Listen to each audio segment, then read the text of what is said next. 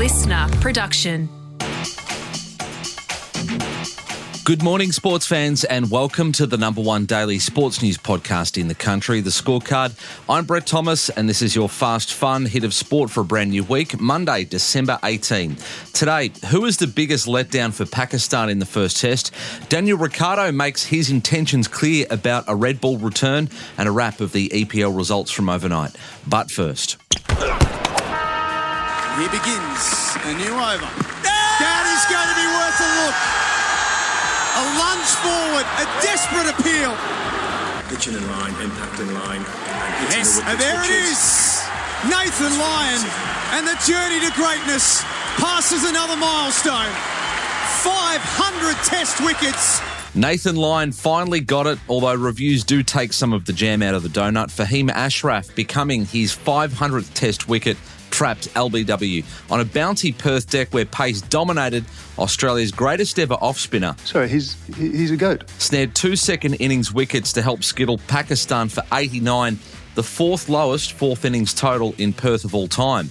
More on Pakistan in a moment, but for Lyon, what a journey it's been for the GOAT. From growing up on a cherry farm near Young in New South Wales, a groundsman in Canberra, and then to shock test selection, debuting after taking just 12 wickets at first class level, dropped after the Lord's Test in 2013.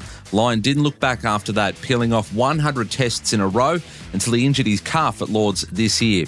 Lyon spoke to Triple M about his path to greatness and reviewing the wicket that would turn out to be the milestone. As I said, it's pinch yourself type of stuff, isn't it? So uh, when I was curating, uh, always dreamt of playing cricket for Australia. Didn't know how close I was, a lot closer than what I thought it was. but uh, yeah, to be here, what, 13 years later or so, and to take your 500 Test match wickets, it's yeah, it's unbelievable. Talk me through that moment when you seen the three lights come up. Uh, yeah, relief, relief. I, I, thought it was pretty good. I thought it was going to be hitting leg stump.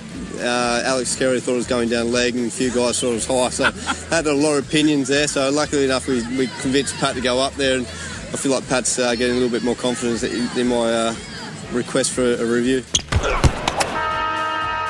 On to Pakistan, and at times they threatened to push Australia in Perth. We can cut their pacemen some slack.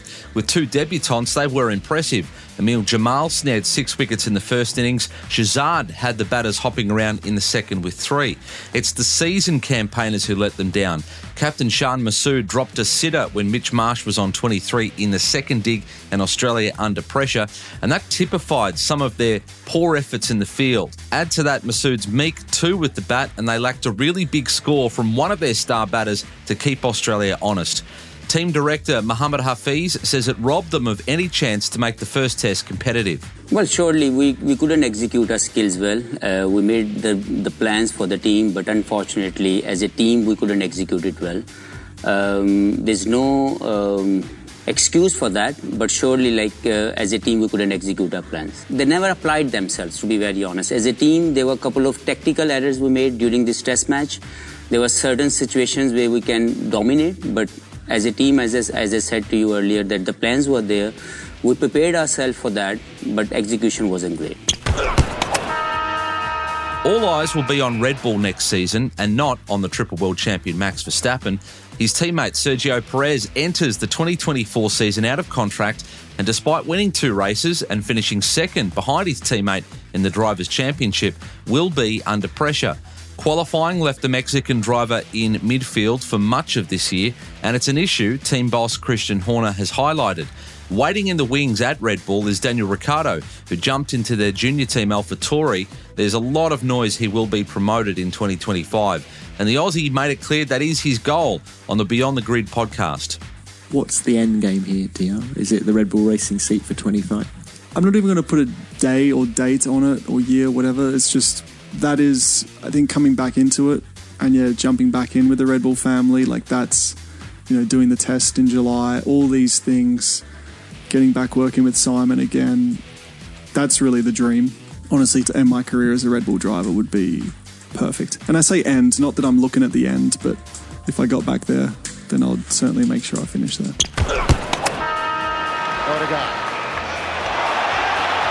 And Here's Havertz. Havertz through on goal. Arsenal get their second. That should seal the deal. Arsenal gunning for the Premier League title, back on top after a 2 0 win over Brighton this morning, unbeaten 13 games in a row across all competitions at home. It came as Liverpool failed to pile more pain on Man U at Anfield, held to a nil-all draw, although the match wasn't without controversy. Oh, red card. Diogo Dalot is going to be sent off. He was shown a yellow card. He, then showed dissent, Yes. and he's received a second yellow in seconds. Erik Ten Hag can't believe this. Deep into injury time, Diogo Dalot sent off, but no late goal from Liverpool, settling for sharing the points.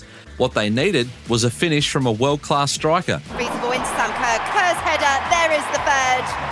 The captain extends Chelsea's advantage. You know, one like Sam Kerr, her fourth goal of the Women's Super League season, helping Chelsea beat Bristol 3 0.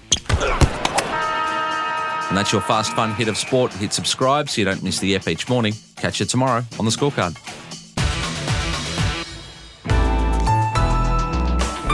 Listener.